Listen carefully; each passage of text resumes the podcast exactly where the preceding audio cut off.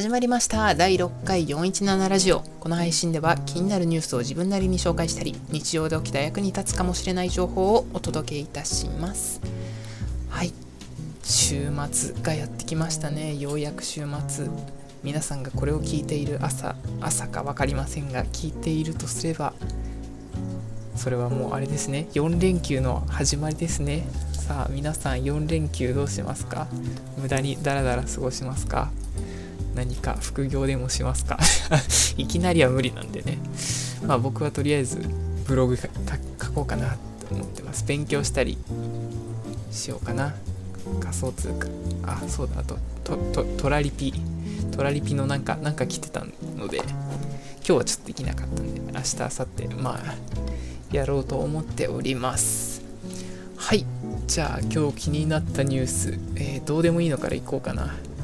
ワニにヘリウムを吸わせると日本人にイグ・ノーベル賞っていうなんかしょうもなさすぎてなんか今今思えば別に何にも面白くないんだけど あ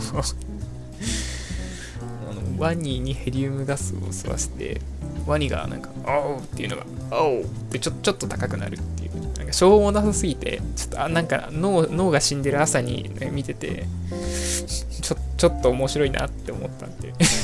今言うと別にそんなに面白くない。書いでもメモに書いてある。ワニ。一応ね一応。もう書いてあったから。はい終わりですこれは。あとは気になったの。ああ気になったの。うん。ツイッターでもつぶやいたけど。あとなんかキングストンのトラックボールっていうあのすごいトラックボールがでっかいあの四角いトラックボールのマウスがあるんだけどそれの新しいのがなんか出るらしくてそれがなんか結構なんかエレコムのトラックボールっぽい感じのが出るわけなんですよ。これがねキングストンのトラックボールの良さっていうのはトラックボールのボールがめちゃめちゃでかいっていうそれがメリットなわけなんですよ。でエレコムのトラックボールはあの私は人差し指人差し指と中指で使うトラックボールを使ってるわけなんですがめちゃくちゃエレコムのは使いやすいです。なんでそのエレコムっぽい形でこのボールのでかさいや期待高まるんだよなーって感じです。はいそんなニュースでした。ニュース？ニュースかな？わかんない。えっ、と次は LINE トークン LINE トークンエコノミーを開始。最大コミュニケーションサービス LINE はユーザーのサービスで貢献に応じてリンクに転換可能なリンクリワードを付与する。リンクリワーズプログラムが始まったことを発表したということですね。いや LINE のブロックチェーンのなんか暗号資産らしいですよ。なんか貢献するともらえるらしいですけど写真を見てみると LINE スコア LINE スコアに加入すると30円相当のリンクリワードとか書いてあるんですよね。ってことはこれお金に変えることができるのかできないのかこの記事には書いていないですね。いや気になる気になりますね。どうなんだろうな。お金からリンクには交換できるけどみたいな。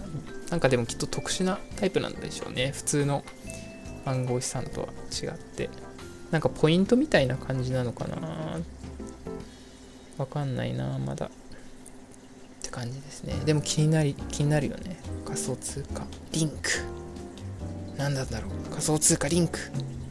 でそういえばドコモとか SBI とか不正にいろいろなんたら不正になんたらっていう最近あるじゃないですか。悠長が不正になんとかとかね。そういうのがあるじゃないですか。それがどうしてなのかっていうのをちょっと今日は調べてきましたよ。で、何、なんでかって、なんでそういうことになるのかっていうと、SBI とか取られたお金全部返してあげてるけど、あ、他はどうなのかわかんない。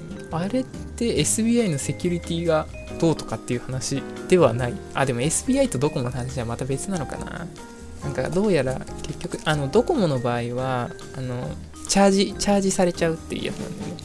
あの、口座番号とか暗証番号があのどっかから情報が漏洩してそれであのドコモ口座作ってそこになんかチャージみたいな感じなのかな？してでなんか簡単に引き出せるようになっちゃうからドコモ口座経由で口座から引き出されるっていうことらしいんだけどじゃあってことは結局何が問題なのかっていうと、まあ、ドコモのセキュリティっていうかそういうところが弱いっていうのももちろん問題なんだけども暗証番号とか口座番号が盗まれているっていう。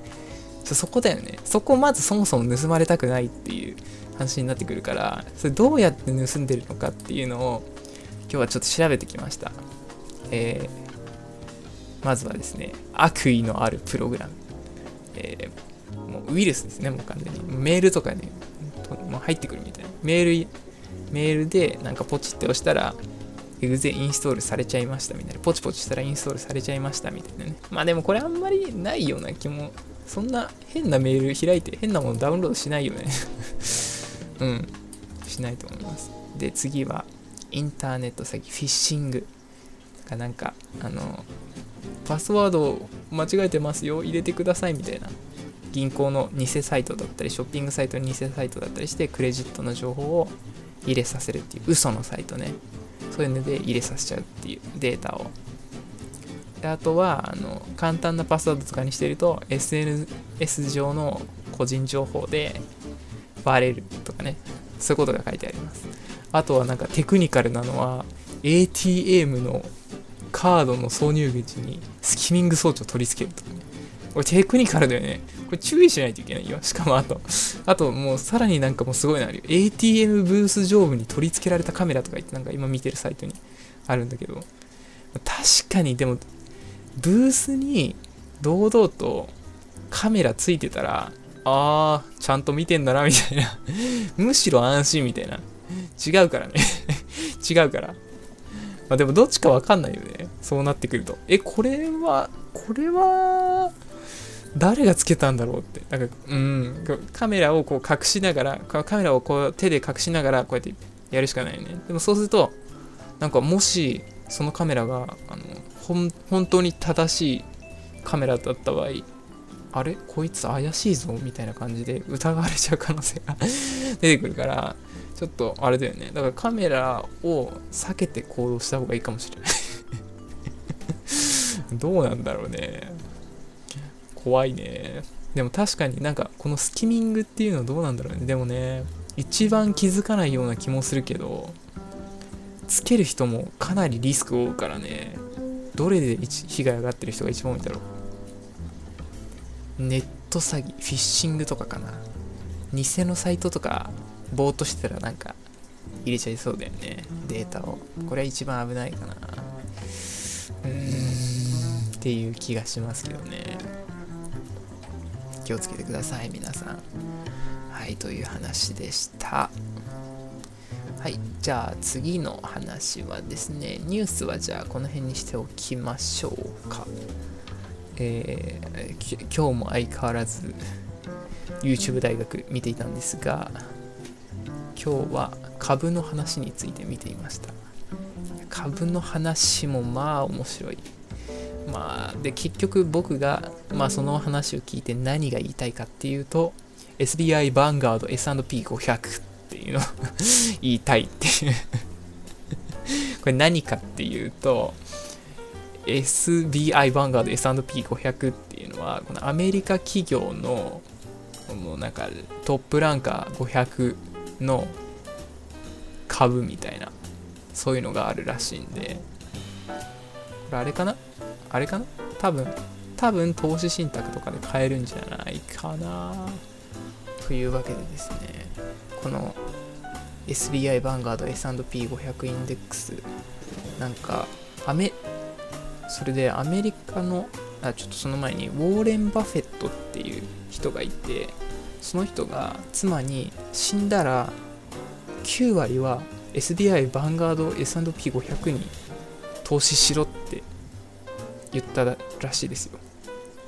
って YouTube 大学で言ってました ウォーレン・バフェットっていう投資の神様。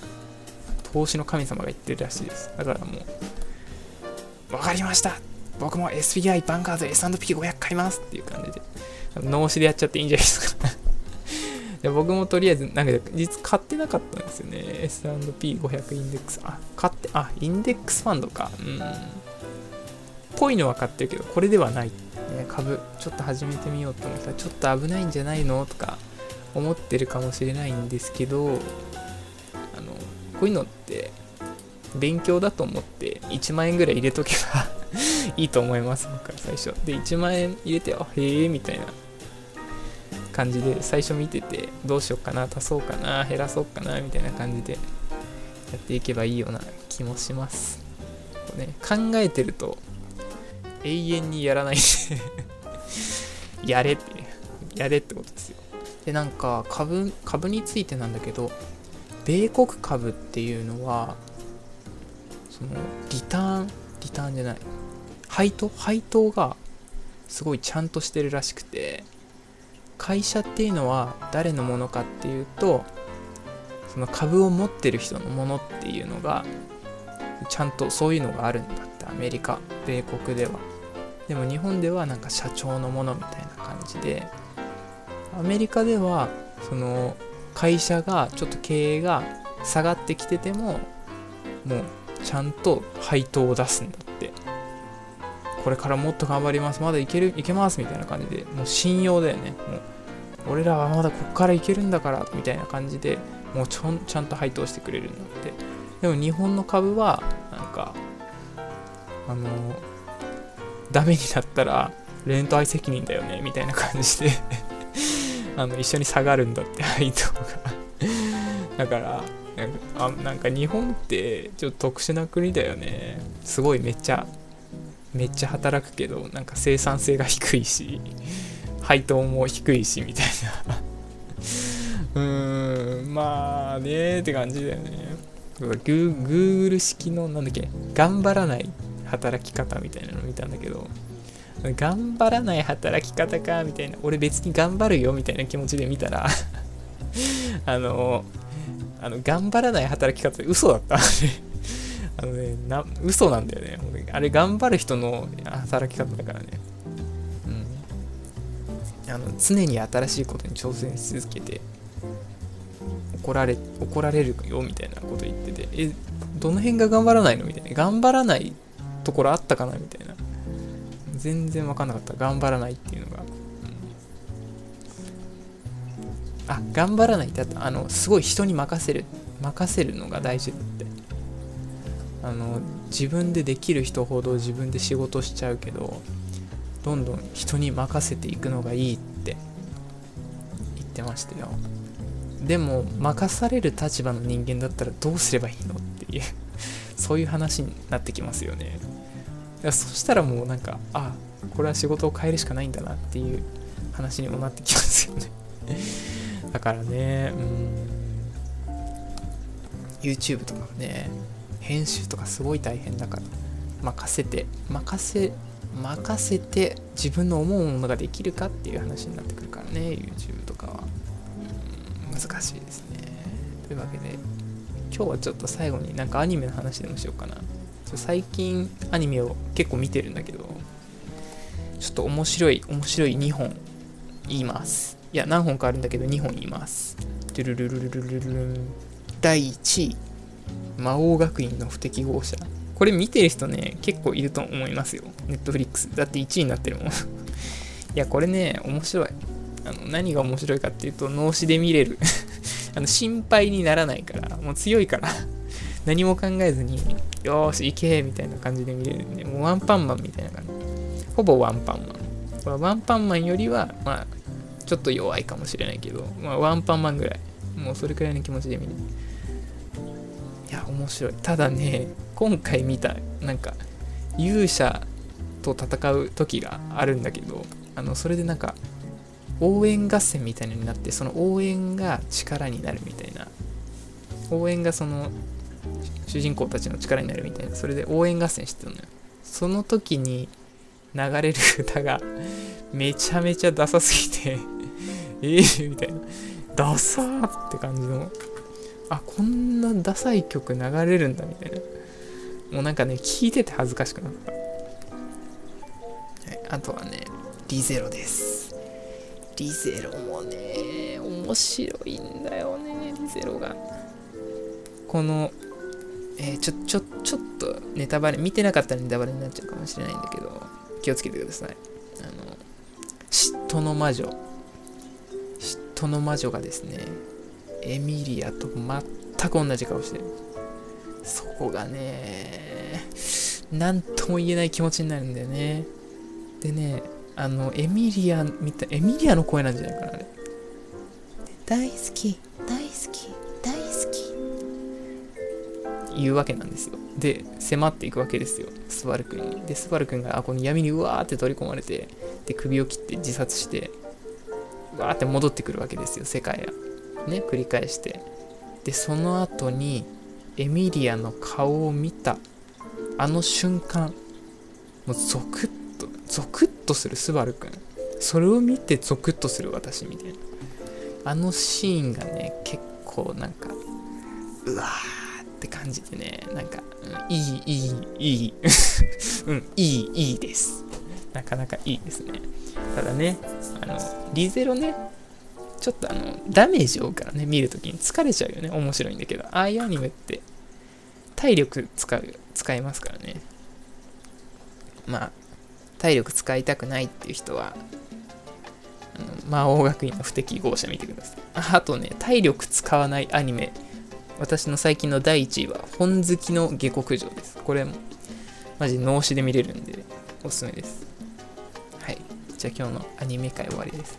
ちょっと今日は週末なんでねちょっと無駄な話もペラペラと喋っておりましたが。はい。ということで今日はこんなところで終わりにしようと思います。と思ったけどもそういえばノートのフォロワーが3人になりました。ありがとうございます。ありがとうございます。いやー継続は力なりということでこれからも続けていこうと思いますので是非よろしくお願いします。それではまた次回明日会いましょう。バイバイ。